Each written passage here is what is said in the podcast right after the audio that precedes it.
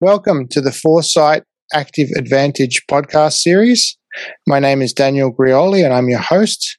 And joining me today is a very special guest, Gavin Davies. He's the chairman of Fulcrum Asset Management. Uh, he's latest in a string of very long and illustrious career moves, which includes being a chief economist at Goldman Sachs and a chair of the BBC as well as advising government in a variety of different roles. Gavin, we're very honored to have you here on the podcast. Thanks for joining us. It's a pleasure, Daniel. I'd like to find out a little bit more about you before we get on to discussing Fulcrum and global macro investing. How did you start as an economist? Um, my now grown up children would say I was a a nerd at a very young age, Daniel.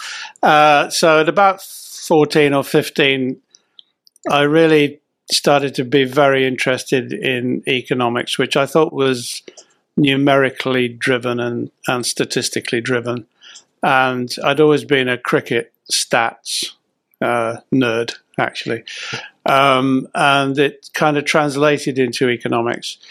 Um, so I studied economics at Cambridge and at Oxford as a postgrad, and was very lucky. I was in the middle of or at the end of a postgrad degree, and the the British government changed surprisingly in February 1974. The election was won by Harold Wilson out of the blue, very un, unexpected and he hadn't really prepared a team of advisors to go into Downing Street. So, by a circuitous route, I was invited to join his team of advisors and spent the whole of the five years of that government working in number 10 uh, as an economic advisor. And I missed my exams as well. So, what a shame. all was good in the world. what a shame. So uh, I noticed the date. You said you started in the early 70s, and I couldn't help but think that's uh, a period that some investors may remember as being typified by some very high inflation. Actually, I was mm-hmm. I was looking at that yesterday, and I was looking at a chart of uh, U.S. inflation during the 70s, and it it began around three percent, and then got to double digits about the time you started your career in government, and then fell back down to three percent, and ended the decade above ten again. So it was a wild ride during that decade. Yeah. What was it like uh, as an economist to government during that period, fighting that inflation?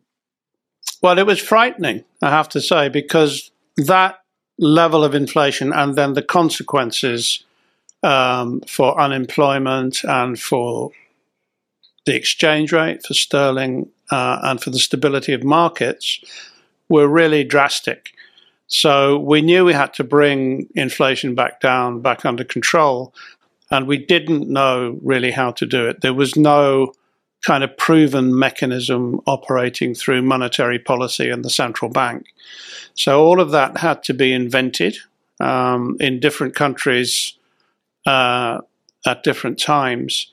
The person who contributed most to that in the end was Paul Volcker at the Federal Reserve. Um, and we took tiny steps in, in Britain uh, to try and do that.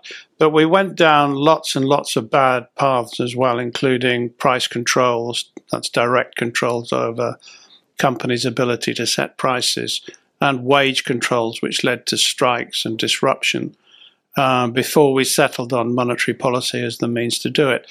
And I think we did make some contributions in the UK. Uh, we figured it out eventually, but with a heck of a lot of disruption. We, we were talking earlier that uh, your experiences uh, are not shared by economists of more recent generations. No. Do you think that oversight could potentially be costly? I certainly hope. I hope not. um, but it is. It's actually interesting, both with colleagues here at Fulcrum and with our clients, that the younger colleagues, aged forty and below, don't have any kind of memory of this very, very bad decade in the 1970s. uh, which was all really driven by a high inflation episode, which was allowed to get out of control. So I think they tend to be they tend to make policy judgments and and investment judgments which assume inflation cannot really be a problem. Whereas economists in my age, including many of the central bankers, of course, of today, um, know it can be a problem and are very determined to try to prevent it from becoming embedded in the system. We'll have to ask you some more questions about inflation later on, so that we can get that uh, mm-hmm. that that perspective that uh, I know I'm lacking. I was the reason I was looking at that chart earlier was I was trying to find some good information on that period to sort of study study and and see whether there are some lessons that can be drawn to our current situation because there's this open question about whether the inflation we have now is transitory or something more. But uh, we'll we'll chat about that a little bit more later on in the podcast. I wanted to ask you during that period, uh, who were the interesting people that you got to work with? Well, the in the UK at the time, economic policy, including inflation policy, was set by politicians and not by central bankers. So the key people, I would say, in the British government were Jim Callaghan, who was Prime Minister, Labour Prime Minister, um, Denis Healey, who was the Treasury Minister, the Chancellor of the Exchequer at the time. And then, of course, overwhelmingly important was Mrs. Thatcher, whom I never worked directly for, but she was very much in the orbit that I was observing. And I would say globally, Paul Volcker was the key person.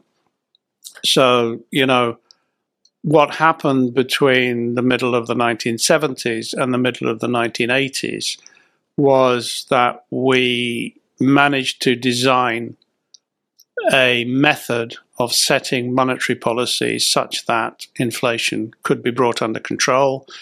That was not widely believed in the middle of the 1970s, but it worked. Um, and it laid the, the sort of groundwork for the, the, the, the centerpiece of economic policy ever since, which is that the central bank should set interest rates and now quantitative easing at a rate that is consistent with 2% average inflation. And that remains even now the number one thing that economic policymakers are trying to do. So we discovered the, the power and importance of economic policy. So well, roll forward. Monetary, sorry, monetary, monetary I should say. Monetary policy, Daniel. Yeah. yeah, and there are people. There are you know there are economic historians that point to this as a very big uh, realization which was true, I think, prior to the war as well, prior to the 2nd mm-hmm. World War, but sort of reawakening to the power of monetary policy and controlling inflation. And let's hope it's still true. Have we had too much of a good thing, though? Well, I mean, maybe we have, because the central banks at the moment are saying two, two things about inflation, really. One is that it is high but transitory. And the second is that if they're wrong about the transitory part, then monetary policy can be relatively easily deployed to bring inflation back down again. So the combination of those two things that they're saying sounds a little bit complacent to a person who lived through the 1970s, um, because inflation then did not prove transitory, and it was very painful to bring it back down again we're beginning to see some economists now argue that the central bankers are making exactly this mistake. So, for example, Larry Summers, who's one of my favorite economists, um, former Treasury Secretary in the US, is vehemently arguing now that the central banks are making a big mistake and that they should be acting now to head off this transitory rise in inflation. Other Keynesian economists like Paul Krugman, another of the ones I most admire, thinks the exact opposite. So there's a there's a debate going on among economists who normally agree, actually, from the same school, um, about the nature of this inflation episode. And I think the next six months or more will be the story of how this plays out, and that's what will determine the way markets behave. Are, you looking for any particular signposts along the way over the next six months that would sort of tip your view more towards transitory or something more? Are there, are there yeah. things you're looking for? Yeah. So there, there are two, and let's focus on the US because obviously the story is probably at its most heightened in the US already. Um, one would be where inflation goes um, in the near term. It's it's over six percent. That's a big shock, by the way, to the US consumer already.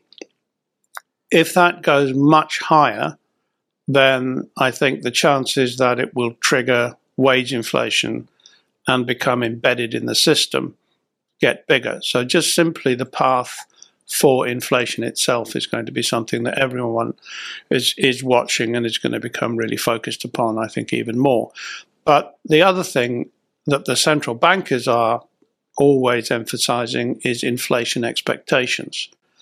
Because if 6% plus actual inflation turns into 5% expected inflation, then it will become extremely difficult to get that back down again.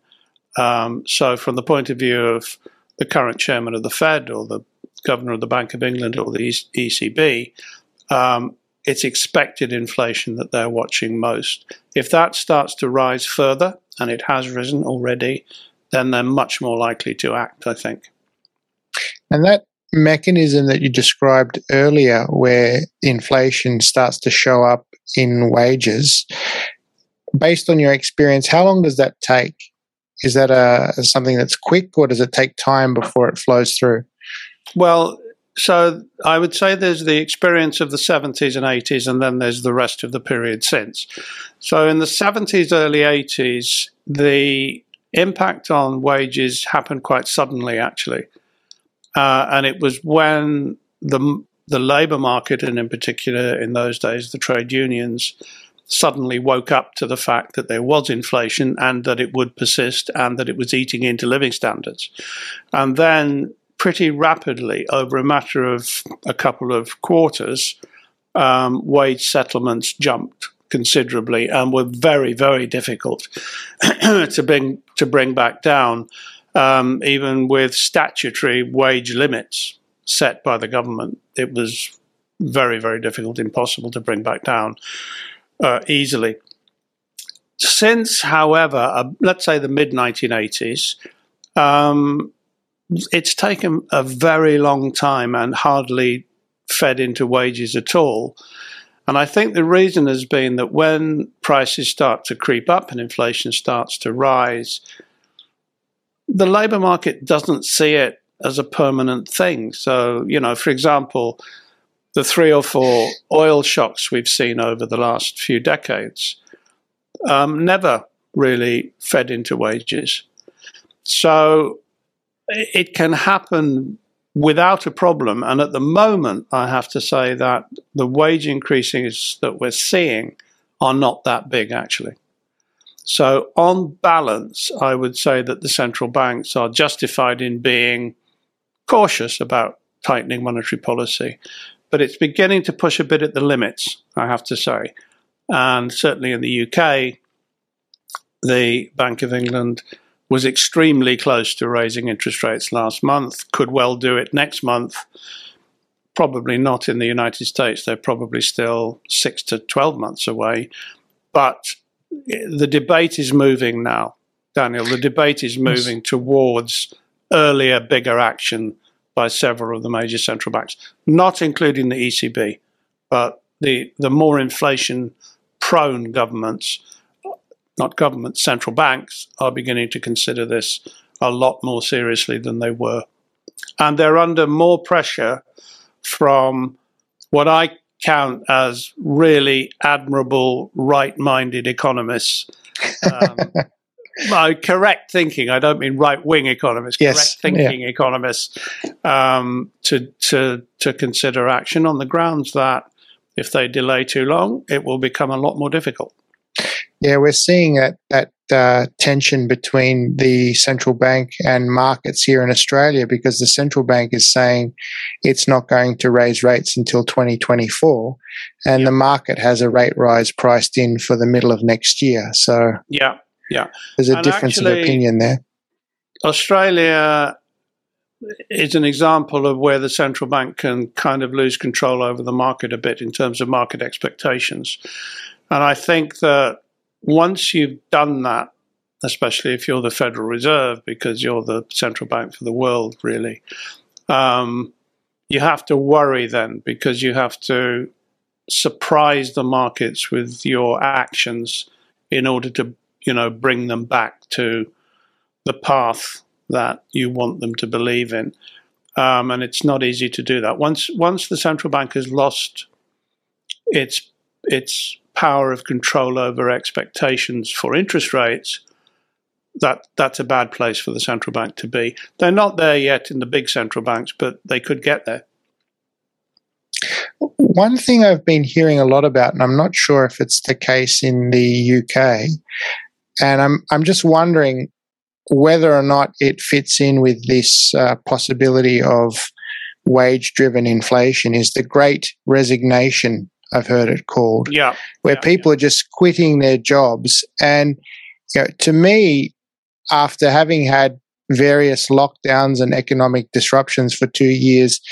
Uh, you'd think people would be quitting because they they like their chances of finding a better job perhaps a, a, better paying job.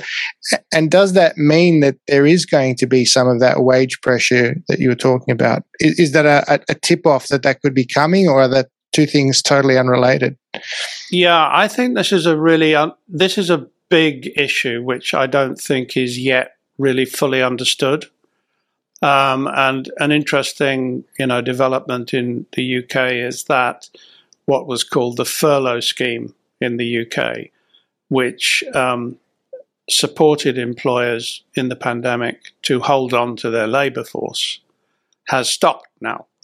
So what we're about to see is the consequences of that. Are those people going to become unemployed and search for jobs, or are they going to become unemployed and choose to remain unemployed? um, or are they going to stay in their original jobs? And we don't know the answer yet to all of those things. So we're, uh, and in the US is true too. So we're a little bit in a in a in a quandary about whether the Great Resignation, which is happening by the way, is going to lead to a permanent shrinkage of the labour force. And if it does do that, then the chances of a bigger impact on wages um, and actually um, a lower level of potential output in the economy, those worries would get more significant. Um, in the US, it's interesting to look at the makeup of the labour market. A lot of people seem to be leaving the labour market, so the great resigners tend to be 55 years old and above. They appear to be opting for retirement, and I don't know that they're going to come back. You know, it could take a long time to persuade them and a lot of higher wages to persuade them to re enter the labour market. And if they don't, then the economy has shrunk in terms of its potential output because more people have essentially stopped working. And that could be one of the long term bad consequences of the pandemic. And it could also be inflationary as well. And I'm guessing too that the disruption to travel, because this is something that we've seen here in Australia, because we've largely had our borders closed for two years to the rest of the world, the, disrupt, the disruption to travel means you can't bring new workers in either. Well, and also in some countries, obviously, there is increased regulatory control over migration. Most countries are kind of moving in that direction, I would say, in, in the developed countries. Um, so the safety valve that has been the case in the major European economies of being able to bring in workers from uh, emerging countries at lower wages than the indigenous workers are willing to work, that safety valve is looking more problematic as well. I would say in the UK that's a big deal because in the UK, Brexit has caused a lot of EU workers to return home and has closed the door on incoming EU workers at the same time. And that is causing wage uh, pressure and labour market shortages, employment shortages, especially in service industries. We're feeling that very, very significantly. So there do seem to be a number of inflationary uh, issues developing at the same time, like they like they developed in the 1970s. They're not all connected. In the 1970s, oil prices were not directly connected to wages. I mean, they in, indirectly, yes, but not directly. Um, but they all happened at the same time, and we are beginning to see that happening now to a lesser extent, but this is still early. And as I said, what, what I'm hoping is that we know more about how to to stop it than we knew then. We were we had our learner plates on in driver ter- terminology uh, on the car in the 1970s, and maybe we are with that memory a little bit better at controlling it this time. We'll see. Let's hope so. Let's hope so. So, at the end of your period working with government, which I believe was the late 70s, you finished yeah. up with the government. Yeah. You went on to, to join Goldman Sachs and, uh, and work your way up there to become chief global economist. Yeah. So, what was it like working for Goldman Sachs? Would have been a, a culture shift, I'm guessing, from government. yeah, a good one, by the way. Uh, it was a good culture shift. Goldman in those days was still a small investment bank outside of the US. It was big in the US and big by then in the bond market in the US. Um, but was still really trading international instruments mainly for American indigenous clients who wanted to trade those instruments. And as I more or less when I joined, as I was joining Goldman, Goldman decided to really internationalize properly um, and become an indigenous player in all the major markets in the world and in all the asset classes as well, in bonds, obviously in currencies, in equities, investment banking, asset management. So it was a fascinating time where I watched in my mind, the best investment bank, um, coming to markets that I was somewhat expert in. And that was, again, a, a, very lucky thing for me, I think. And it, it enabled me to make a contribution to the firm quicker than otherwise I would have been able to do. It was a very intense place. It is still, by the way, that hasn't lost that it had and has, I think, a culture all of its own. Um, culture of excellence and hard work and focus on the bottom line of Goldman Sachs. So, you know, it, one of its secrets is that it's able to bring people doing different things in very different markets together to focus on the good of the firm. Even now, the firm is gigantic. I think Goldman has done that. Um, and so I have nothing but admiration for the time I spent there. Uh, it was a, it probably is, you know, the formative part of my professional life and will remain so. Um, and I'm very proud to have been part of Goldman. It, it sounds like a, a, great experience. It was. I'd, I'd love to ask you, as an insider, uh, if your perspective on this. So, I read a great book uh, called, I think it was called The Partnership uh, by Charlie Ellis. And yes. it's, it's the history of Goldman Sachs. Yes. And one of the things that I came away with after reading that book was this very strong impression that Goldman changed from there was there was a partnership period and a publicly listed company period. Yeah. and, and the business was quite different. And I, I believe, uh, correct me if I'm wrong, you your career spanned both periods. Yeah, I left about four years after we did our IPO, so I, I was a little bit in the um, public company period, but I was a lot more in the partnership period. And Charlie Ellis, who, who you mentioned there, uh, was a big fan of Goldman throughout, but I think especially during the partnership. So I think you may have got the impression from that book that things changed fundamentally. I mean, they did, but slowly. And I would say the main thing that changed was scale, actually, because we did the IPO in part to enable us to expand uh, more rapidly, to grow our capital base, which until then had been owned by us, the partners, directly. Um, and we thought we needed more permanent capital in the company. We may, we we thought we may need to uh, acquire companies as well, which was easier with a the um, ammunition given by the share price. Um, so that's why we did it.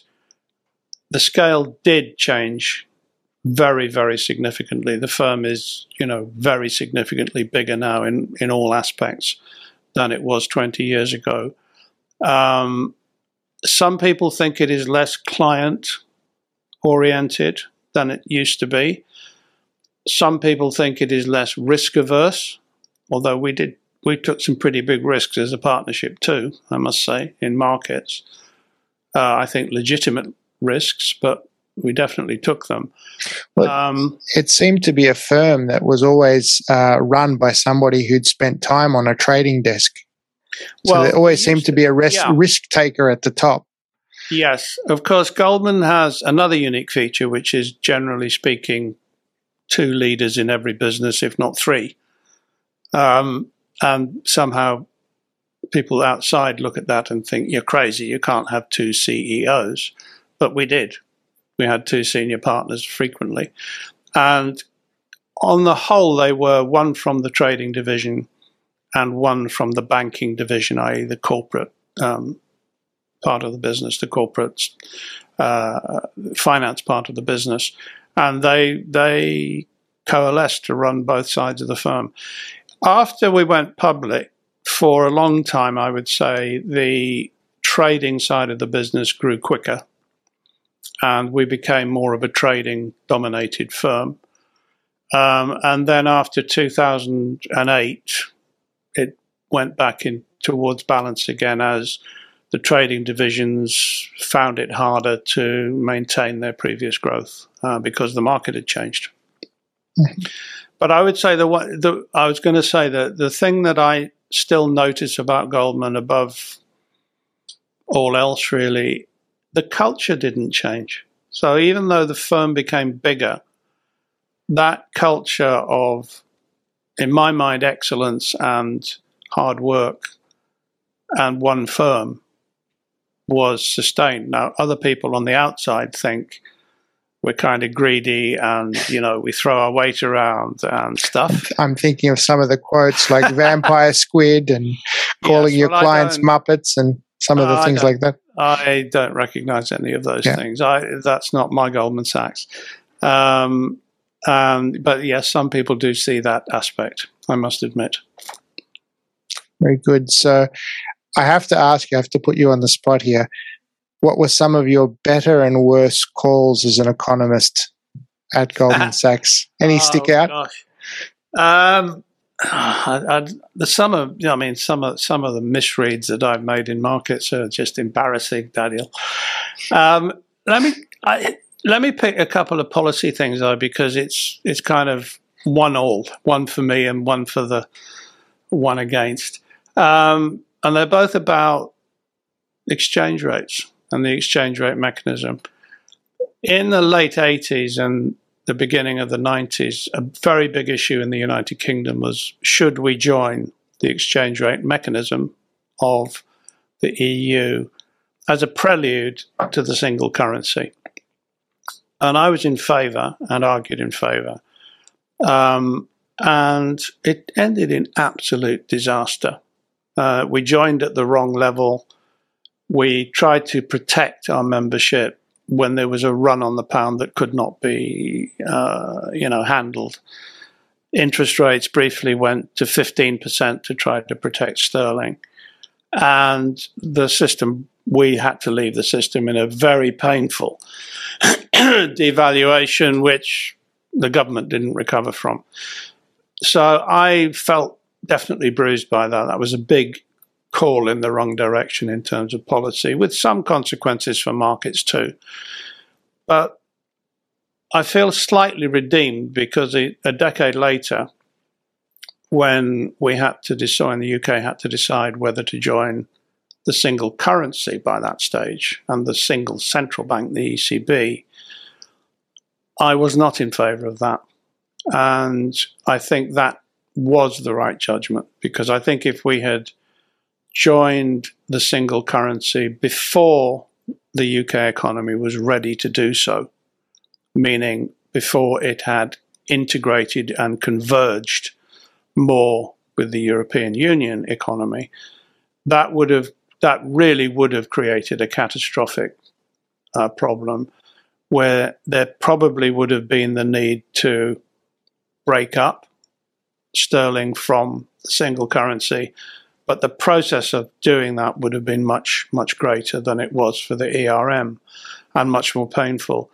Um, so I think that was the right decision. A lot of pro Europeans, pro EU British people don't agree with me, but I, I think we had learned, I, I anyway feel I had learned from the ERM mistake in the 90s not to join the single currency until Britain was ready to join properly. And we never, it, as it turned out, we never became ready to join.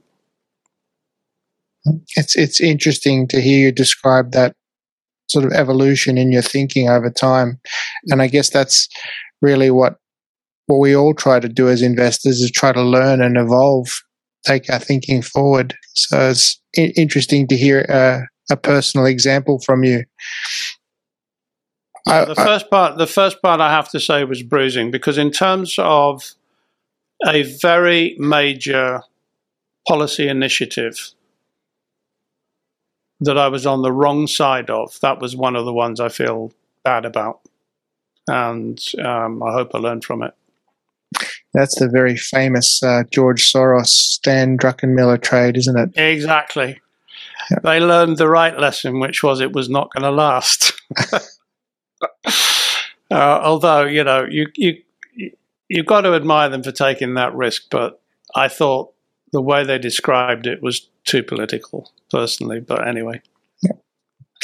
So I want to ask you a little bit about the differences now from Goldman Sachs to Fulcrum because uh, being an economist uh, in a, a, large firm, you're you know you're offering an opinion of view on the markets, asset classes, you know, to then becoming an asset manager where you're responsible for a, a P and L. Uh, so there's, there's a, a, very different focus yeah. in what you do. Uh, what was it like shifting from Goldman Sachs economist to global macro investor? Well, obviously, I mean, you can't compare the two firms, right? So, uh, I mean, I wish we could. maybe but, one day. uh, uh, yeah, you know, maybe not in my lifetime, uh, Daniel. But uh, no, I suppose my role did has changed somewhat, but I I don't see it quite in the way that you, that you described there. I've always been clearly an economist, not a trader or or a or an investment manager, an invest a, a, tri- a, puller of the trigger on investments. And I did that at Goldman, and I've done that at Fulcrum too. Um, I see the role of the economics group, both in Goldman in those days and now at Fulcrum, to be providing the research and thinking that supports the trading decisions and the um, and the asset management decisions. And I didn't try to shift from being a professional economist to being a trader or a risk taker. I, di- I did not try that. Um, and I don't believe that I would have I would be very good at that. I think it's a it's a different skill. Um, but what I do think works best, in my observation over a long period of time in, in different markets, is when the research um, and the trading decisions combine to form a judgment. Um, I think it's more likely to be right when both of those skill sets come together. And the traders are more likely to take bigger and more uh, convinced positions in the market when that's true. And that's the role I think for the economics group. It's not it's not to tell our senior risk taker that they should be selling equities. I, I don't think that's our role. So, if I understand you correctly, you've never stopped being economist. You've just switched your clients. Your client um, is now an well, internal group of. Uh, yeah, I mean that's team one way members. of looking. That's one way of looking at it. Of course, our ultimate clients are the people who invest in our funds, mm-hmm. um, and those are the people to whom we owe our responsibility. But internally within Fulcrum and within Goldman, we took decisions with the economics group thinking somewhat separately from the trading and risk taking groups. And then the two came together, not to take a joint decision, because I think that's that is a bad idea. I think it should be clear who is taking the investment decision. But they, in my opinion, need to be informed as well as possible by research. This isn't just economics, by the way. This is this is company research and bond research as well. Um, and I I've always believed that the research function is somewhat different and requires a different skill set from the trading function and the risk taking mm-hmm. function, and that's best understood. Uh, and if you do understand that and both sides believe that, then things can work. A lot of economists have always hankered after being traders and taking risk in markets. Uh, not not always successfully, sometimes, but but not always successfully. Um, I don't think many traders want to be economists, actually, but don't know why. you you reminded me of uh, a very famous economist, uh, Lord Keynes, who uh, he started out trying to be an investor, didn't do so well at first. Uh, well, as a, mm. but in the end, he got there. Well, you know, Lord Keynes, of course, believed different things through his career, both about macroeconomic policy and about investing. Um, he he was early in a few things. I mean, getting the King's endowment into equities was actually pretty early in the 1920s out of real estate into equities, big success. Um, but he didn't get out before the, the great crash and concluded from that that you shouldn't try to time markets. Economists can't, he said, time markets. Um, and then he became a stock selector and he was very successful at doing that um, and took big risks in individual stocks. I couldn't, by the way, do that, but that's that's what Lord Keynes it turns out could do. And of course, by trying at least three different approaches, he found one that worked for him. well, it's good that he, he, he, didn't give up. I I remember reading a letter he wrote uh, because he, he had a few different positions. He had the the King's College, which you mentioned, but he also uh, served uh, as an advisor or board member, I forget which, to a couple of insurance companies. Mm-hmm. And in these letters, he was lamenting that the insurance companies wouldn't leave him alone to do what he did at King's College, and he yeah. he, he couldn't yeah, get no. the same results. Yeah, no, actually, as as King's bursar, well, he wasn't. I don't think he was bursar. He was working for the King College bursar, uh, he was given free rein to run the endowment as he chose. And over the 20 years he did it, uh, roughly from 1920 to 1940, it was a big success, actually. So, to be fair to the great man, uh, as usual, he, he, came back in the second half. he, fig- he figured it out. He figured yes. it out. Yeah. I think even his own personal account, because uh, if I remember correctly, he got wiped out personally and had to loan money from friends. Yeah. But made it all back. I think he went into the 1929 31 crash, long equities, and mm. probably levered as well. I don't, I, am not sure that that's true, but I think it may have been. Uh, and and got and got dented. But he was a man who was hard to dent, actually. Yes. Uh, so he rebounded very, very, very well. And good for him. So I want I want to get your perspective on a couple of quotes about economics as a discipline because um,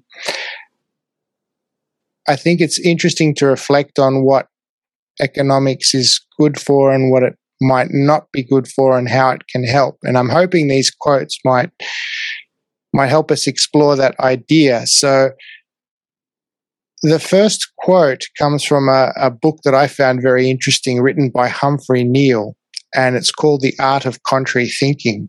Mm-hmm. And he was one of the the first uh, American investors to popularize the idea of contrarian analysis.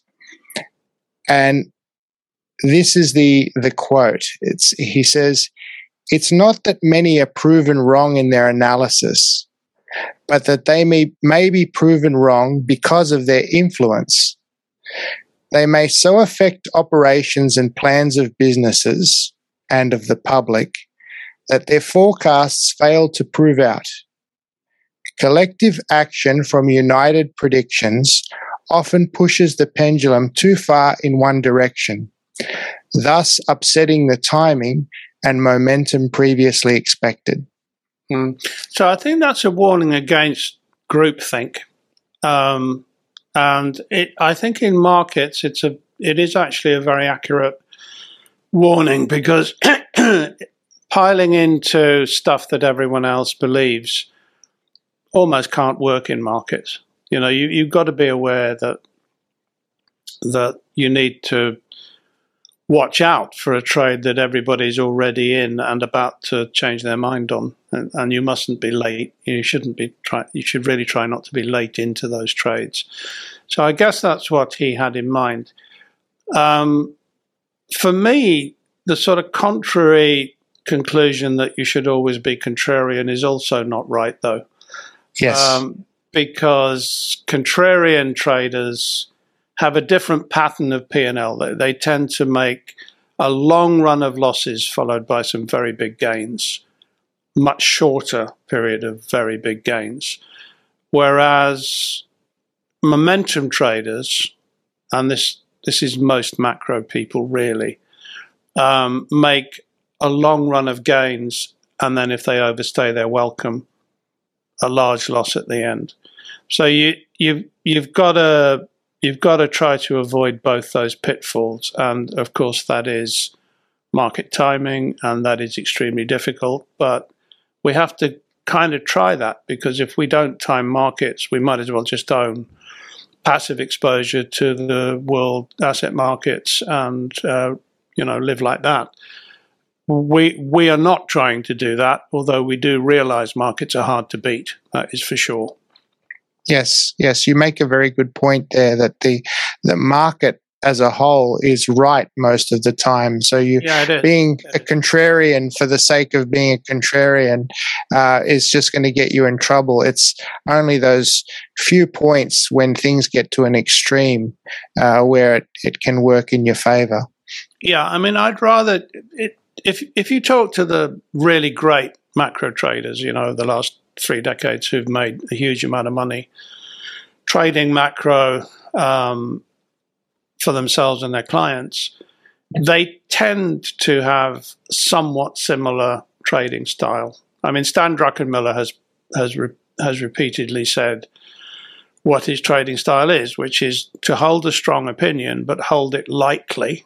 Lightly meaning I am quite convinced now, but if the market tells me I'm wrong, I lose. You know, I begin to lose confidence in my own ability to beat the market. But if the market agrees with me over the next few months, then increase the size of the position, probably through the options market, so you're controlling your downside risk, and build a big position in things where you are convinced and where the market is still supporting you. And I think that is how many, not all by any means, of the great macro investors tend to invest. It's, it's that order of play. F- firm, convinced opinion, but watch the market carefully to, because it, it, it, it'll, it will really punish you if you ignore it. That yes. is for sure. I, I always chuckle watching uh, Stan interviewed on uh, outlets like CNBC because they'll ask him how he's positioned and he'll describe his portfolio and then straight away follow with, but don't listen to me because I'm probably going to change my mind next week.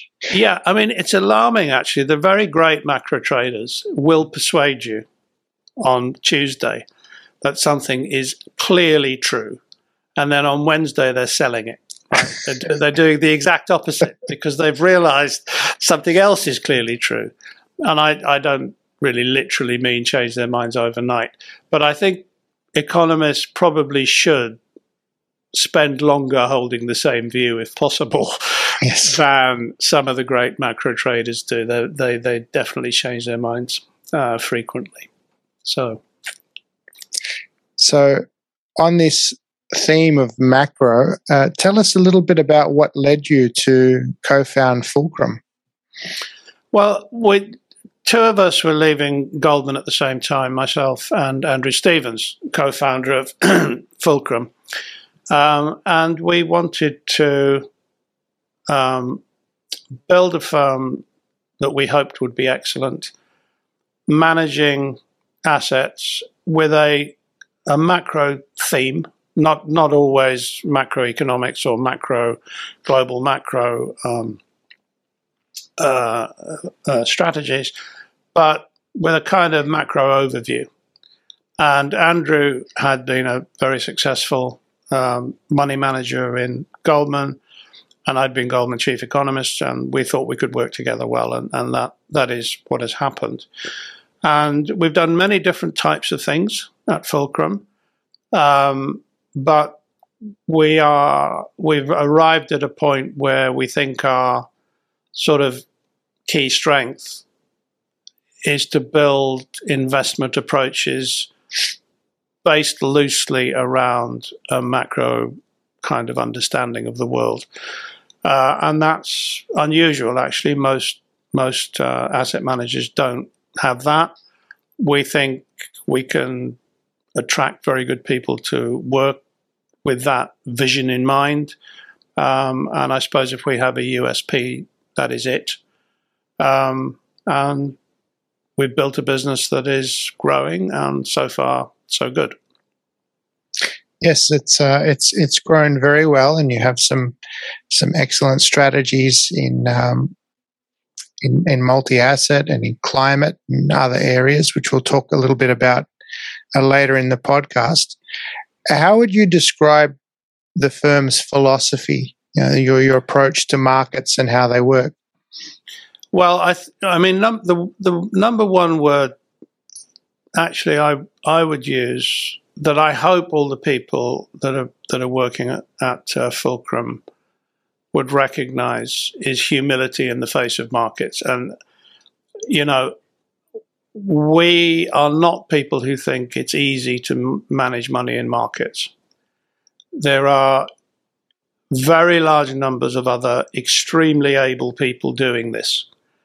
And the market price is a kind of referee that that sorts out all of those opinions.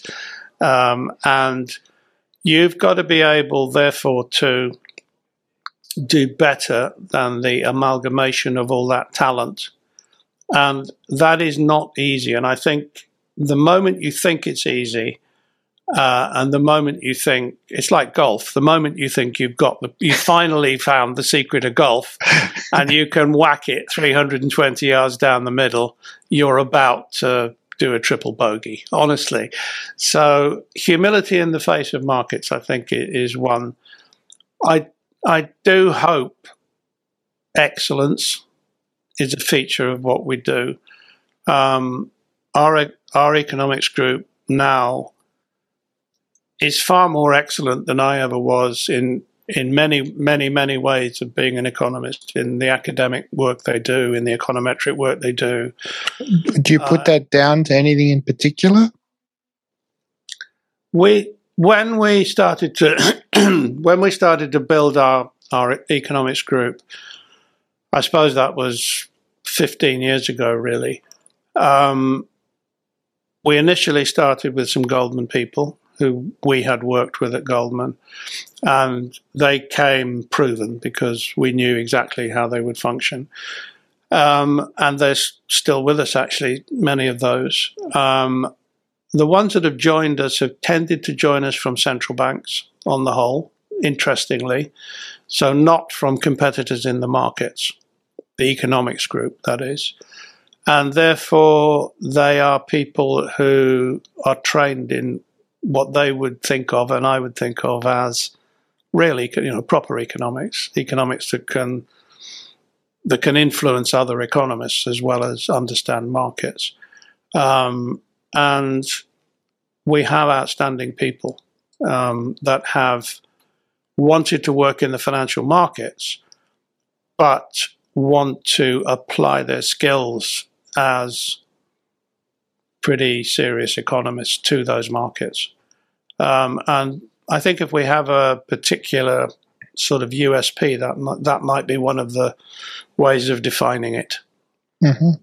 Can can you give us a, a, feel for some of the things that the economics team is working on? Some of the ideas you're researching, some of the tools you may have built. Yeah. I, I, know you use, for example, um, nowcasting yeah. in some of your so, work.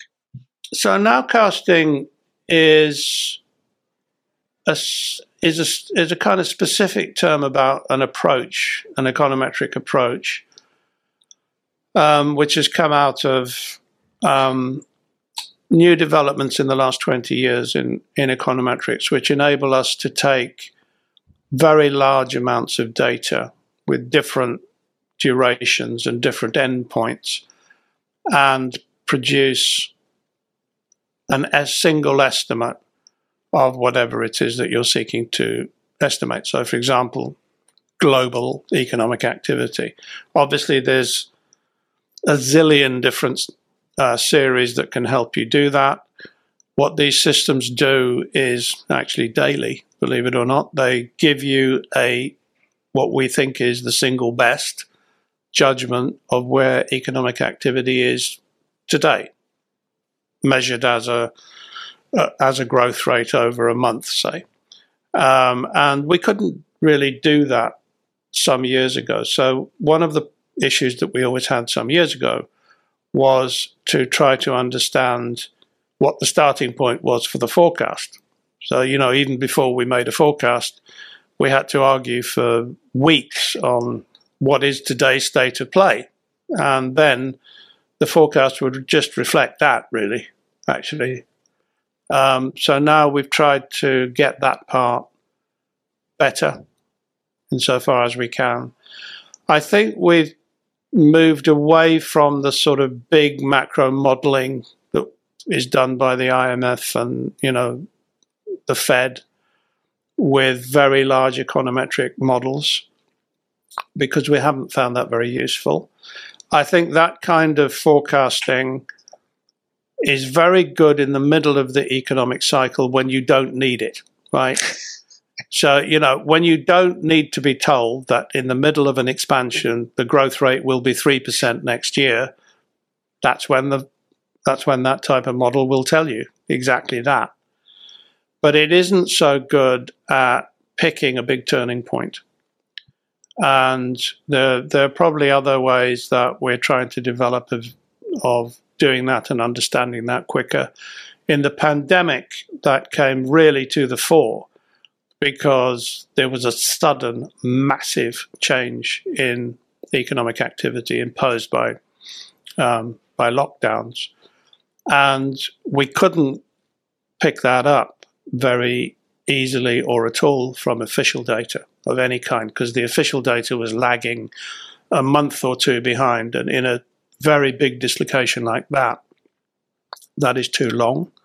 So we started to to use daily information from alternative sources, credit card information, for example, um, Google searches, very big new source of information at that stage, um, and other other items of daily information we could find. So actually, the nowcast became very short term because the really big issue was um, is the U.S. econ- has the U.S. economy shrunk by 25% or 15%. Now, you wouldn't believe, would you, that you didn't know where the level of US GDP was within 10 percentage points at any given time. But we did. It's a huge margin, yeah. I know, honestly, it was like alarming, right? So, things of that nature we've tried to develop since the pandemic, since we've settled down again, we're still using those things. So, the state of you know consumer sentiment on a very very frequent basis, etc. Um, built, we hope, with as much econometric skill as we can. Um, my team has published in very you know the leading economic journals in the world, the American Economic Review and and many others. And we have a leader for the team, um, Juan Antolin Diaz, who is absolutely outstanding by any standards and you know, among the best people I've ever worked with throughout my life. So, you know, we've got good people doing this. Um, they're serious about it. And I think that's another thing I would say. If you're not willing to do this 100% of with 100% of your effort and ability, you won't succeed because there's some other guy out there or girl out there, woman out there who will do it with 100%. Um, and you, you've really got to be, you've got to be willing to love it, you know, otherwise you, you won't be the best at it. Well, it sounds like you do, given that you uh, you started your journey with statistics back as a 14 year old. Yeah, I still love cricket more, mind you, but there you go. well, uh, Australia won the World Cup last night. Uh, so, so, and it was only the T20 World Cup. Come on. Wow, uh, we'll, the, we'll take pro- it. We'll take listen, it. Listen, I know it's pajama cricket. Daniel, it's Daniel, pajama it's cricket. I know. It's not the it's not the proper stuff. On the other hand, I'm not going to be around for the Ashes this winter. I'm not going to watch that because uh, that is the proper stuff, and I've got a nasty feeling. well, it, it's. Uh, you guys could play that as well, by the way. So I'm worried about it. it's good that maybe we can use some cricket analogies because usually when you hear American investors, it's all baseball and you know, fat, know. fat pitches and hitting over the uh, plate. And I have no idea what they're talking about. no idea at all. we can talk cricket. Yeah, uh, exactly. very good. So coming back to uh, to Fulcrum, uh, I was thinking when you were talking about the nowcasting and some of the things that you're working on, they're obviously very data intensive. They, you know, yeah, uh, they probably have like a, a machine learning angle to them. Does that mean that the proverbial three men and a Bloomberg just can't make money anymore? Is is it yeah. now at a point where you need to have this industrial scale tech machinery behind you, need, you? You know, I I think you need the tech. There was a period there where the the the PC on your desk was really pretty good, actually, and the, there definitely was a period where you could build a macro model of quite a big economy like the US on on your desk uh, e- relatively easily. Um, I think the data intensity of it has gone up now, so it's harder to do that. And my my econometricians think that a you know a weapon in their favour is the IT department that enables them to estimate things more quickly, because you know believe it or not, it can take a day or two to estimate the results of some of these models. Well, you can't tell the market to freeze. While you're deciding whether the non-farm payroll was good or bad, right? Mm-hmm. The market is not going to listen if you say, please stop while my model tunters in the background. Um, so they do think that it's important and uh, it's becoming more important. And I certainly think for systematic methods of managing money, the IT backing and the computer backing you've got and the ability to to work in the cloud has become a lot more significant. So it is tending, I think, to favor bigger entities that can afford that degree of technology, actually. But in terms of human beings, I'm not sure you need. I've never thought you need a massive team of human beings in in in macro style investing. I think anything more than I'm going to say one to two dozen people actually doing it can be very confusing, and you can start arguing with each other instead of arguing with the market, which is what you should be doing. Do you do you think uh, there needs to be a, a human element, or yes, do you think there needs to be a human element, not purely systematic?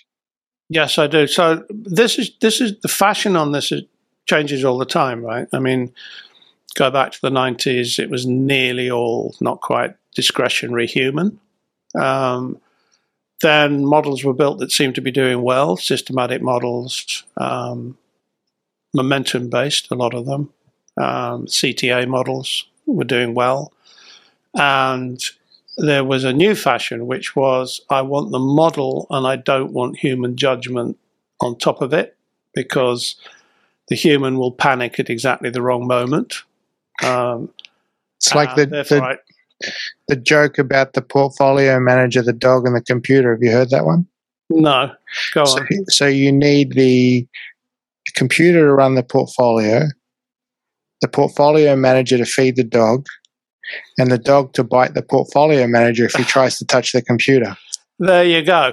So that that was believed very widely, I think. I think now, so here's my view at the moment. I think that the dichotomy between systematic and human discretion is less than it was actually.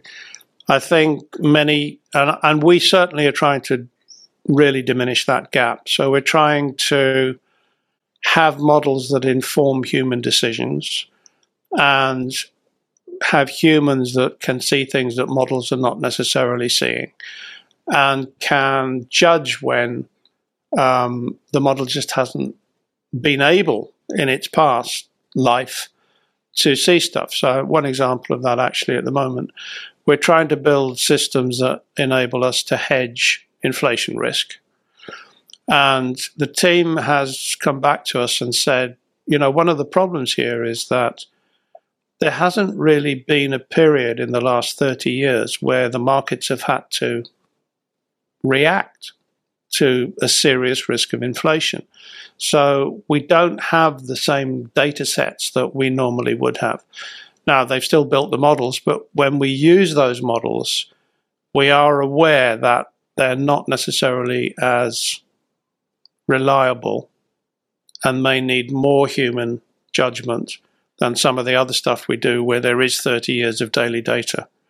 So we're trying our best to make our systems, not our systems, our process, uh, an amalgamation of the best of both of these things. Now, We've said that before. It's hard to do, um, but I think we're making some progress actually on this. That's that's interesting to hear your perspective of the the importance of the two. And in your answer, I couldn't help but notice you describing uh, CTAs, and you know a lot of investors think of CTAs in some ways as a close cousin of global macro. Yeah. How would you describe the similarities and the differences between the two strategies? Well, we've run C- we've run CTA type strategies and we've run discretionary macro type strategies. Um, so there are some similarities, Daniel, and I would say that one is that they trade the same instruments. I mean, basically, you know, those the CTA and the discretionary macro person, they're trading about 200 kind of instruments, futures, uh, and, and, and cash instruments. And those are the instruments and commodities and currencies. And those are the, um, those are the instruments the CTAs trade as well. Um, but, and another similarity is that most discretionary macro traders, whether they will admit it or not, do have some element of momentum built into their process, right? And the reason is that's worked over a long period of time. So, and that is exactly what the CTAs do, you know, for a living themselves. But that's those are the two similarities. The big the big difference is that the CTAs don't try to have any kind of fundamental view of what's happening in the world or the markets or the economies. They are solely, in general, this is price driven, right? So they don't know that the Fed is meeting next week and they don't know that there have been tariffs imposed on US China trade. Or They don't know any of that. They say, who cares? I get all my information from the price. And that is really, really different from discretionary macro. It is almost completely the polar opposite. So, yes, there are some similarities, but I think it's completely wrong actually to see them as alternatives um, where you have to have one or the other because they're going to give you a very different return stream and risk stream, I believe, from each other. Okay, thank you for bringing out that nuance because I, I've seen a lot of investors in terms of how they think of a, I say, a multi-asset portfolio allocation. You know, they'll create an alternatives part of their portfolio, and they'll often think of having, you know, one or the other within yeah. that alternatives because they see them sort of as both diversifiers against equity risk, which is well, the main risk a, in their portfolio. That's not a bad idea, right? So I, I do think they can both diversify from equity risk, but they're also. Di- I, I honestly look look at their track records. They are also hmm. different from each other too, or certainly can be at key times. So they can they can give you the advan- They can both give you the advantage of diversify- diversifying your main risk in the in the portfolio, your equity risk, but they won't do it at the same moment by the same amount. So they're not doing it exactly the same way by any means. Sure. Uh, global macro strategies had this fantastic tailwind hmm. several decades ago of higher interest rates because your your default your do nothing position gave you a decent return um, and that has obviously eroded over the time to a point where you you earn next to nothing on on your um, risk-free investments. How has that impacted global macro? And if if rates rise in the future, what might that mean for the performance of global macro strategies?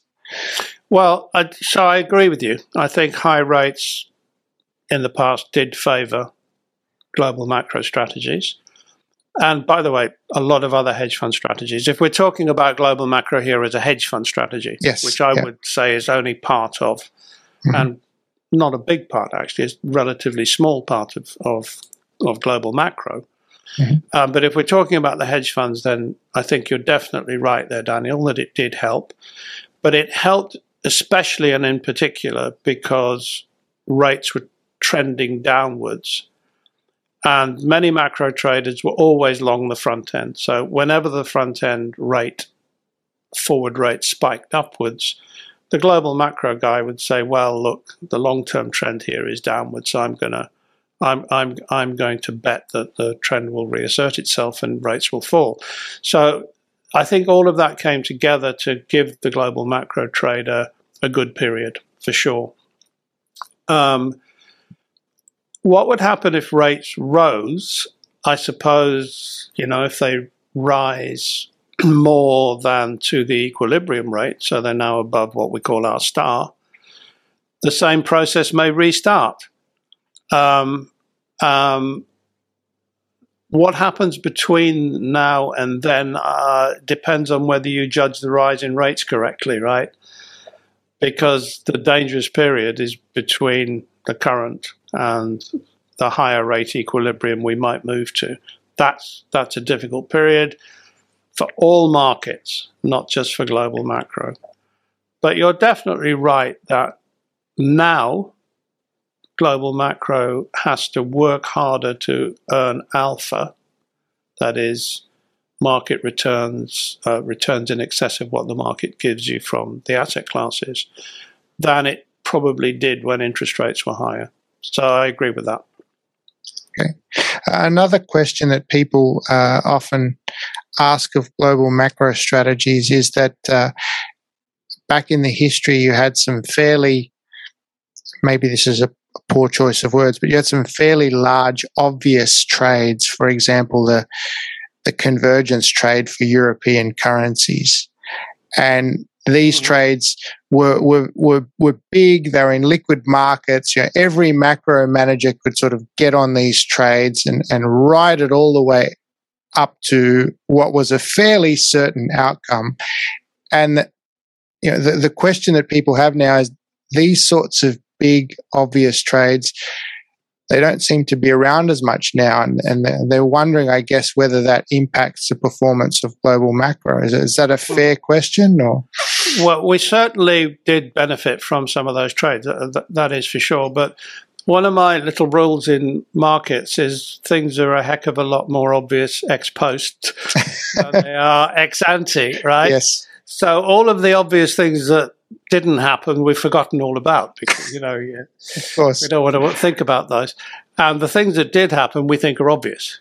Right? Yes. Uh, so there's this massive hindsight bias in determining what's obvious or not. I I really do believe that those trades, having lived through those trades, um, had many periods of going in the wrong direction and people not believing them, people uh, hedging against the tail risk that the politicians would change their minds and that eating up a lot of the, of the returns. So they were easier in retrospect than they are uh, than, than they were actually when you were living through them. Um, so yes, in part, I would say to that one.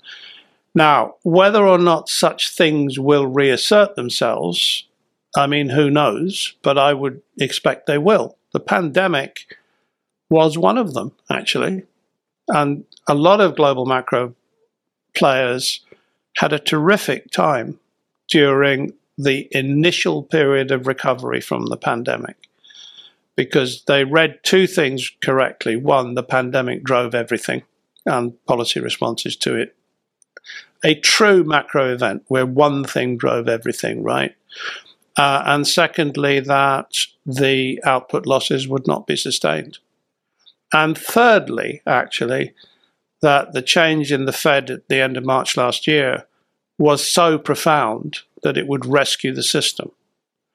Now, those were three good perceptions by more by macro people than others, I, I would argue. And a lot of money was made by a lot of people in, in, in picking those up. So, yes, some of those old trades look more obvious now than they did at the time, but we can have huge macro dislocations, you know, in the future as well, and I'm absolutely sure we will. And with the with the global economy still globalizing, really, I mean, you know, okay, there's been a problem with supply, global um, supply chains, but we're still really globalizing. You would think a lot more of the shocks are actually going to impact all markets, and therefore be more suited for macro thinking than for other types of uh, investment management. Mm-hmm. On this topic of macro thinking, would you describe that as, or, or how would you describe it? How would you explain what macro thinking really is for you? Hmm.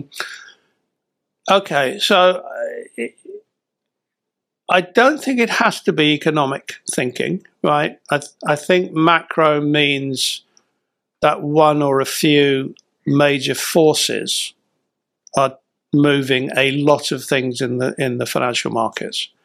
That's what I count as macro.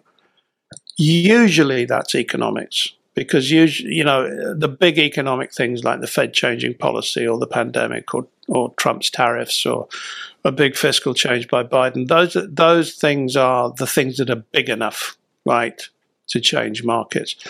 But so is war. War, war you know, a war, a conflict, politics. Um, they can all change markets as well. It's just that I happen to know more about the economic ones, and therefore I tend to think that it's the economic ones that, that, that are the most important. But I think to be macro, they have to affect a lot of different markets through one thing that you seek to understand. And in the old days, we used to think macro, global macro is more about uh, interest rates and currencies, really. That's what it's about.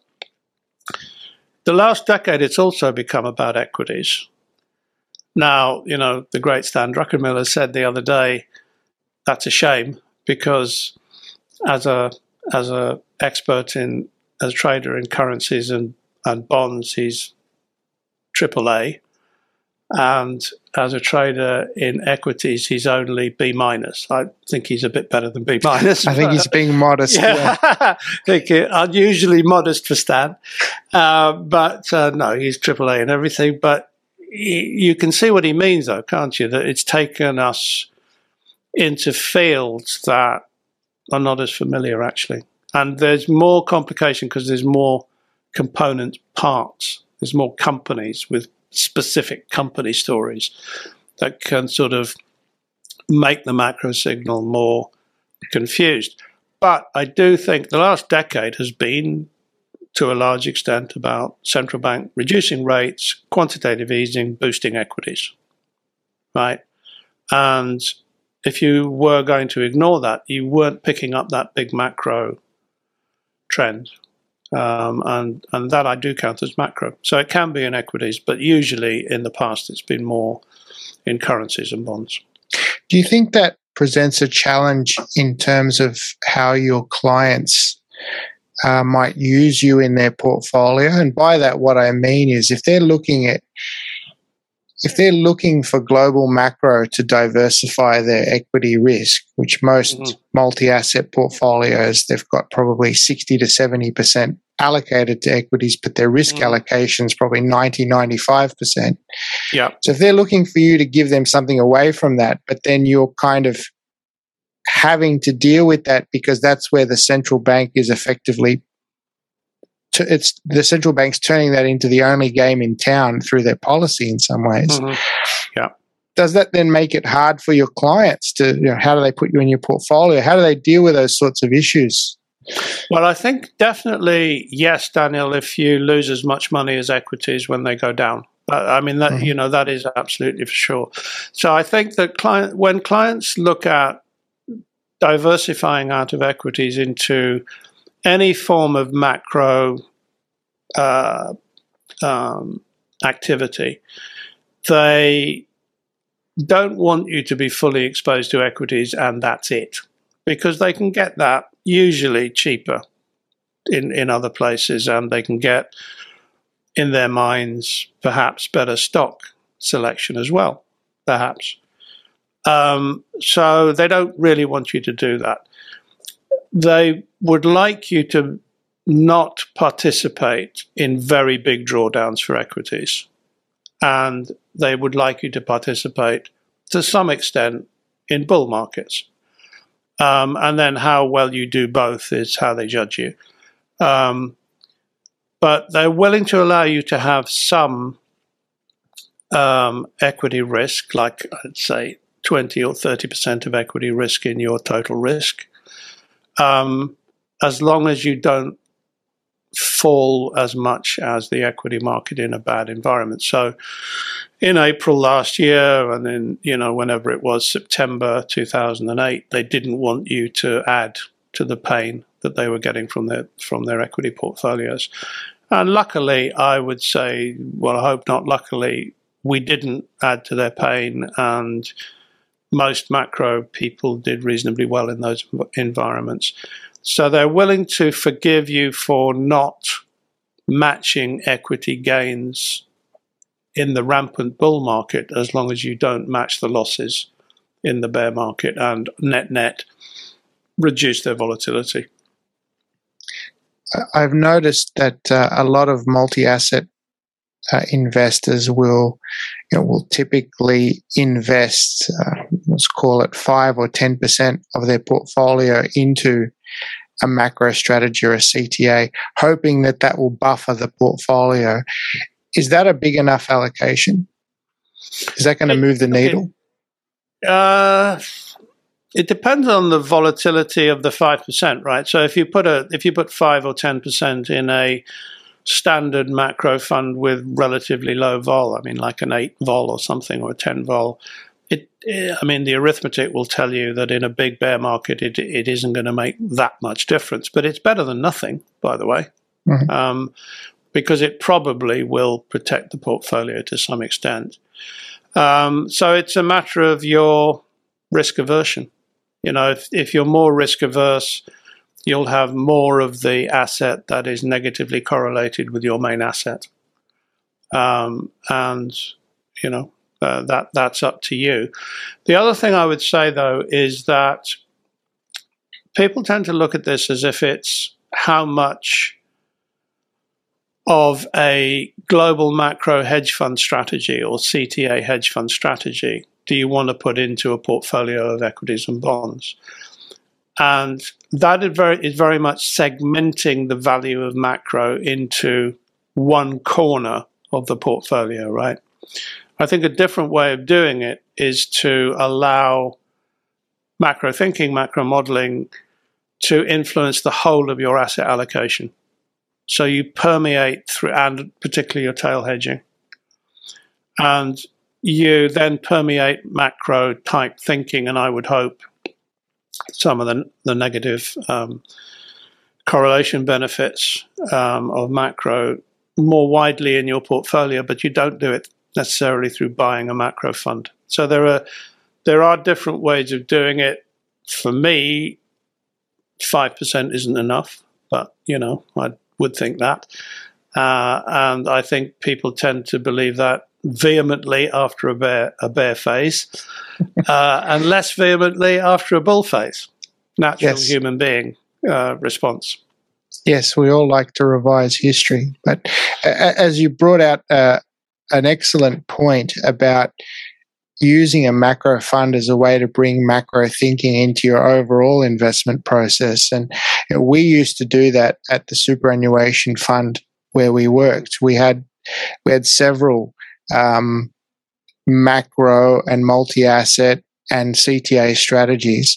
And by looking at how these managers, who are all very different from each other, how they present position their portfolio and how their allocations shifted, we brought that information into our own investment process mm-hmm. and that was a yeah. big part of the way we thought about that allocation is yeah. they weren't just giving us alpha or returns they were teaching us as well well we would you know i think teaching is for me is a bit of an arrogant way of putting it and I, I wouldn't use the word teaching but we hope to help our clients, especially some of the biggest ones, actually think about markets more broadly using some of our models, some of our trading experience. Um, and then they are the ones who will implement some of those, you know, ways of thinking into into their whole portfolio. The other thing that we are now doing as well is we are developing models that integrate um, economic variables and markets as well as we you know as well as we can do it. This is something we've tried to do multiple for multiple years. Um, but we think we're making some progress.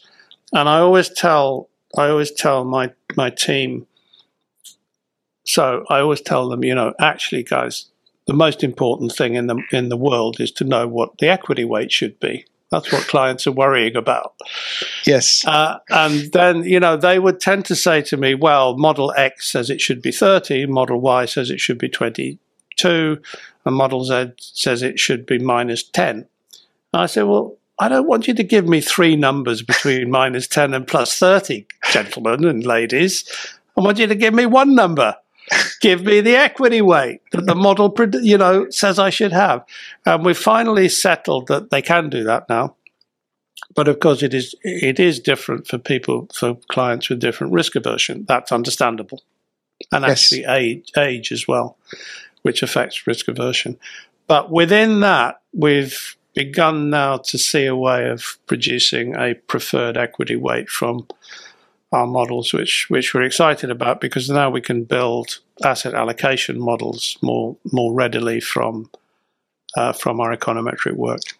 Yes, I, I, the way I always thought about it was there was four questions that I had to get right if I could. And that's hard. One was the equity weight. Yeah. Um, the second one, as an Australian investor, because of our tax laws and dividend franking, was the split between Aussie shares and global. Yeah. Especially when you're running a retirement portfolio. The third one was the currency, because the currency is our greatest risk mitigant as an Australian investor. You know, when the Aussie dollar sells off, it does far more to buffer portfolio volatility than bonds could ever do. Yeah. Um, uh, conversely, for most of its history, it's given you positive carry. So there was always this trade off between the diversification benefit and the exactly the yield pickup. So that was exactly. an important one. And then the final one was the duration of your bond portfolio. And it was getting those four things right that kept me busy all the time, or trying to get them right. Um, no, th- those are all still absolutely the key things, and um, you know they will weight differently according to what's happening in the world and what's happening in the markets at any given time and which country you're looking at too. But but basically you're right. I mean those are the things that will determine most of an of, of a multi-asset portfolio. And then within that there'll be lots of other stuff you need to do as well if you can, mm-hmm. like picking stocks, etc. Sure. But that's why I believe in macro. Daniel. It's because you've just named the big macro things. Yep.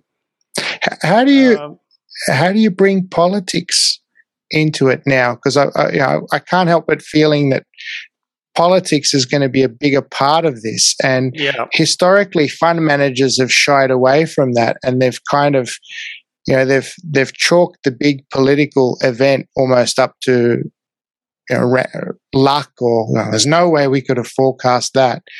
Yes. But it seems like you can't get away from it these days. So how do you bring it into your process? Well, there's forecasting it and reacting to it. Those, those mm. I think, are two different things. I mean, two of the very, very big political disruptions we've had in the last six or seven years have not really been forecastable. So, one, Brexit, until the very moment at 10 p.m. that night, I didn't think the Brexit vote was going to go in favour of Brexit. And until halfway through the night on Donald Trump's election night, I didn't think he'd win, right? So there's forecasting, which there are ways of trying to improve, but then there's reacting and and getting the response right has to be quick because a lot of the response to the Brexit vote happened, of course, through the pound that night. Hmm. And a lot of the response of the markets to Donald Trump happened pretty quickly within days. Now, the Trump one was really interesting because most people said, oh, Trump has won. This is disastrous for equities. Yeah, sell everything right. and move to Canada. Sell the, everything yeah. and move to Canada. Now, I can claim I didn't think that. And one of the reasons that I didn't actually was I remembered Reagan winning. It took a lot longer in those days. But everyone thought, Reagan? This guy, what is he? He's an actor. Come, comes out of Hollywood, does cowboy movies. This is a disaster, right? And of course, it certainly was not. Um, and I thought that about Trump. I thought some of the things he wants to do, like cut taxes on corporate America, are going to be very favorably uh, welcomed by equity investors. So it always seemed to me that that knee jerk was wrong about Trump. So it's it's trying to understand the politics, but if not, then at least react to them appropriately. Yeah. I would say, but they are big play. Look, the the now, for example, how are President Biden and Xi Jinping going to rebuild the relationship between China and the United States, as hopefully they both have kind of seen they want they would like to. I'm hoping that's a heck of a big that's a heck of a big question for markets. And look, the whole climate policy. Th- this is the biggest. It may well be the biggest question, not just for us as the uh, the human race, but definitely as investors, this could be the biggest question of all, and that's going to have a lot of politics wrapped into it. So I've never taken the view that we must not take politics into account, even though it's hard to predict it. You've you've touched on two topics that I'm particularly interested in. I'd like to get your thoughts on. So one is this relationship with China. You know, are we already in a, a, kind of a cold war with China? You've got Australia purchasing nuclear submarines from Britain or the US. We're not sure who yet. And yeah. you've got obviously all the hijinks in the uh, South China Sea and yeah. flyovers in Taiwan and cyber espionage and all of these things. Is there already a, a Cold War with China, and, and what risk might that pose to markets? You know, I think there are some elements of it. I mean, the two nations have become competitors in technology, for sure. And that has become more pronounced. The competition element has become more pronounced, I would say, and the protection element has become more pronounced both in the United States and in and in China.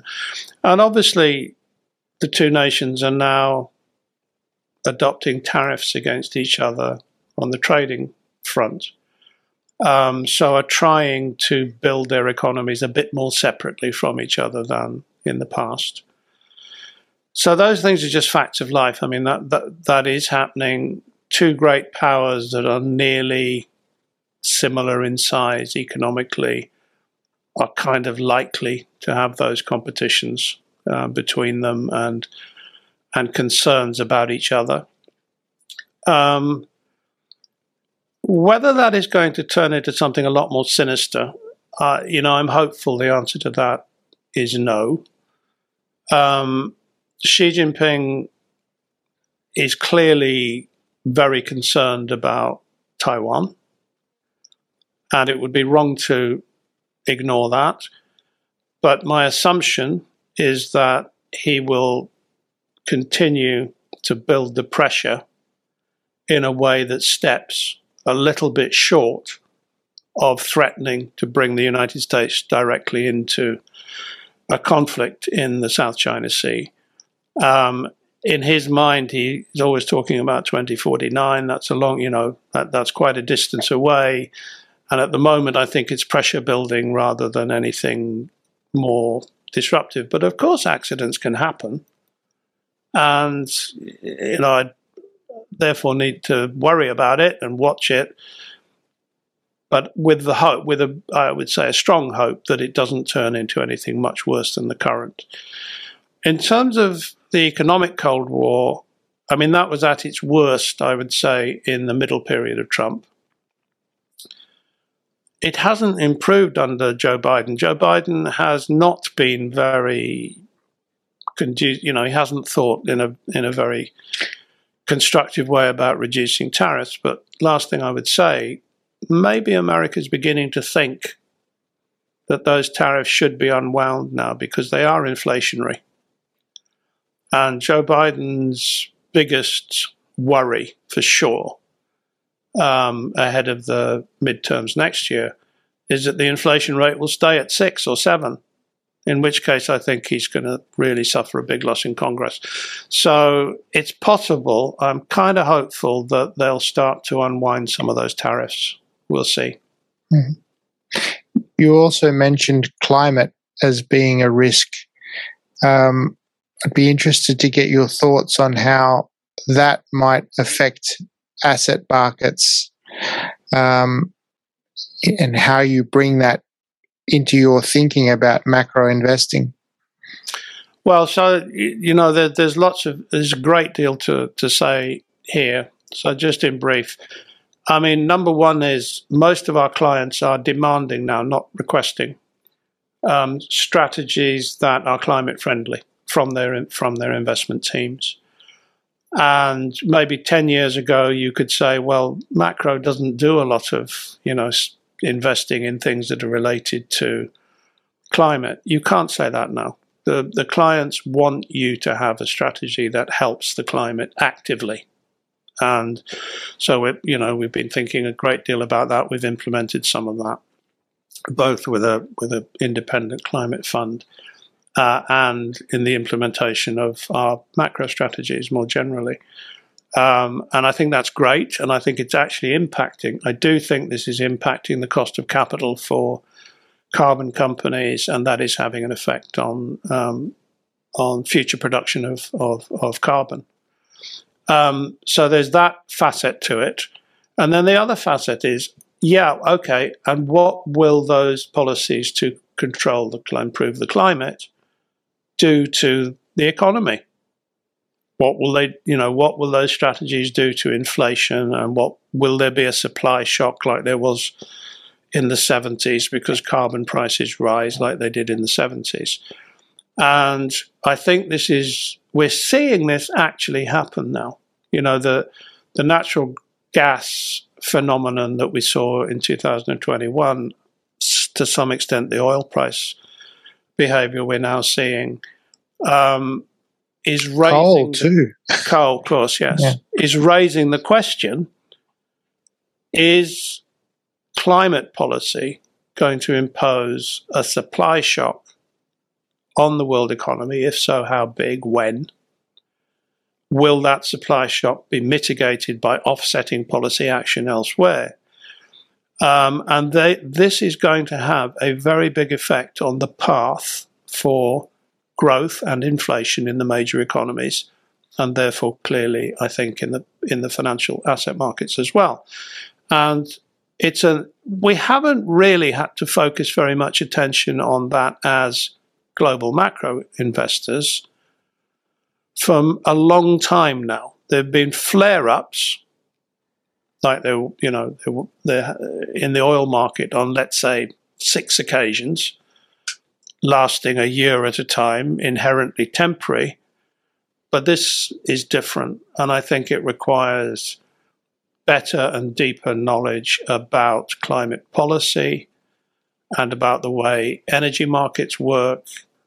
Um, you know, for example, the pricing of emission permits, all of those types of things that we've not had to focus on. So it's working in both directions. We have to have strategies of our own to help the climate, and we have to understand climate policy in order to understand markets. And I think this is undoubtedly going to be the biggie for the next, you know, period of time for sure.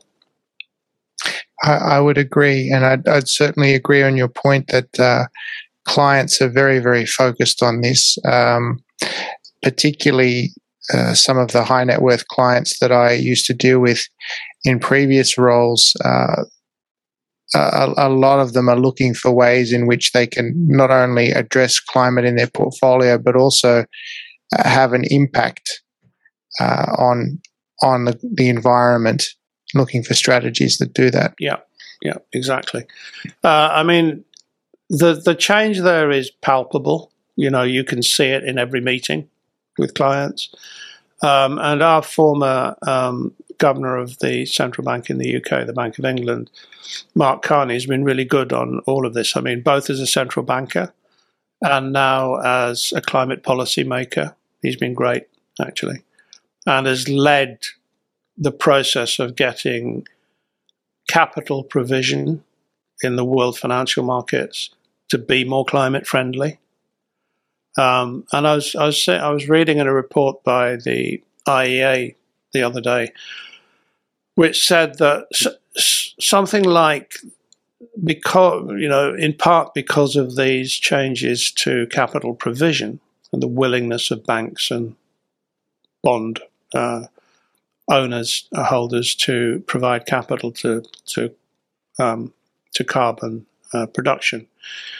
We're now uh, investing about half in carbon production and uh, exploration, as we were in the last recovery period in 2014.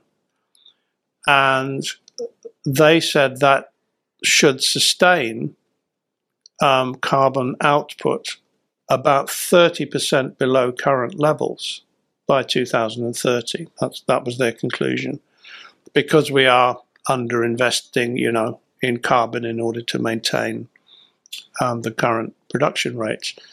Now, we are not cutting demand, as far as I can see, by that amount or anywhere near that amount. So we're run, we're going to run into a period of carbon shortage in markets, I think. And maybe that's a great thing for the climate. Probably almost certainly is. It's going to potentially mean higher carbon prices. But it's not so great for the rest of the economy. We're going to have to live with that somehow and figure it out and figure out what the market consequences are. So these are big changes that are not that far away and are already happening through our financial systems correct attempts to help solve the carbon crisis. Mm-hmm. Looks like we've got uh, a lot of a lot of big things to to discover um, over the the coming months and years. Just before we finish up, I'd like to change pace a little bit, and uh, I believe you are a long term Southampton Football Club fan. Correct. I'm hoping you can clear something up for me. So I have I have fond memories of watching Matt Le play Everyone for Southampton. And uh, pretty much carrying the team in some ways. Absolutely. He was uh, he was uh, he was special, but for some reason he could never translate that success onto the international stage. Well, he wasn't picked. Come on, Daniel. Why do you he think was that was? Picked. I I would hesitate to point out that the manager of England at the time was Glenn Hoddle, who was the second greatest ball player, English ball player of my lifetime, right? With Matthew being the, the best. The number one, um, yeah. I, I mean, I have no idea why Glenn Hoddle didn't want to demonstrate that on the international stage, but he didn't. Um, mm. No, look, it's ridiculous. I think Matt played six times for England. He should have played 60. Mm. He scored 209 top level goals playing for a team that never finished above 15th. Mm. From the midfield, too. I mean, he was absolutely uh, a different kettle of fish. I'm not sure he could play today because he just didn't move, move much around the pitch. Well, that was always the criticism that he was lazy. He didn't have the work well, rate. He did a lot of work between his ears in his mind. he, you know, and uh, that all the great players do that. He, he didn't. He wasn't that mobile. I have to give you. I have to give you that. and his his ability to crunch tackle an opposing midfield player wasn't the best either. But putting the ball in the net, he could do that. You know, that's part of the game too. It, it's funny. You, you, it reminds me a little bit because I was a, also a big Italian soccer fan, and I remember in the '90s there was very much this fashion away from. In in Italy, we'd call somebody like uh, Le Tissier. Uh, literally in English would be a three quarter man. So not quite a forward, not quite a, a midfielder. Yeah. And in the 90s, there was this big move away from that style of play. I think it was maybe because Sacchi had such success at Milan with a 4-4-2 and you know yeah. very sort of formulaic system type play. And you know the the you had a lot of players like that in Italy, like uh, Baggio, for example, that didn't really fit and sort of bounced around from club to club because yeah. the manager never really wanted to use them uh, within that system. And I remember reading a story um, that Carlo Ancelotti wrote when this is before he went on to become as successful as he was in, uh, in Real Madrid and in Italy. Uh, when he was a new manager in Parma, he had the chance to acquire Baggio and he looked at him and he said, Look, it just doesn't fit my system. Mm-hmm. Um, and he passed. And then he saw that he went to Bologna and scored 20 goals. Yeah. And he realized it was the, probably the, the, dumbest mistake he'd made in his career because, you know, for the sake of being, you know, too rigid, he, he cost himself 20 goals. Yeah. Well, I think there were some managers that thought the same about Matt, and that was perhaps why he stayed with us. But listen, he single-handedly kept us in the prem in the Premiership for about a decade on his own. I mean, there's no debating it. Incredibly exciting to watch. I remember. Ah, oh, incredible to watch. Anyway, it's no coincidence that my third child was called Matthew. So. Very good. I, very I good. didn't tell I didn't tell Sue, my wife, why I like the, the name Matthew. Well, it's it's a nice name anyway. If it was something a bit more esoteric or, or strange, maybe you wouldn't have been able to get away with it. No, I know. I think that too. Well, Gavyn, it's been a pleasure talking markets and, and macro and hearing your story from government to Goldman to Fulcrum. Um, thank you for joining us on the, the podcast. Thanks for your time, Daniel. It's been great talking to you. Hopefully, we can do it again soon. Hope so. And I, I do hope you get to see the Ashes. Ah. You've blown it now. Bye. Bye bye. podcast is for informational purposes only. It does not constitute financial advice or take into account the particular investment objectives, financial situations, or needs of individual listeners. Listeners should consider whether any opinions or recommendations in this podcast are suitable for their particular circumstances and, if appropriate, seek professional advice, including tax advice.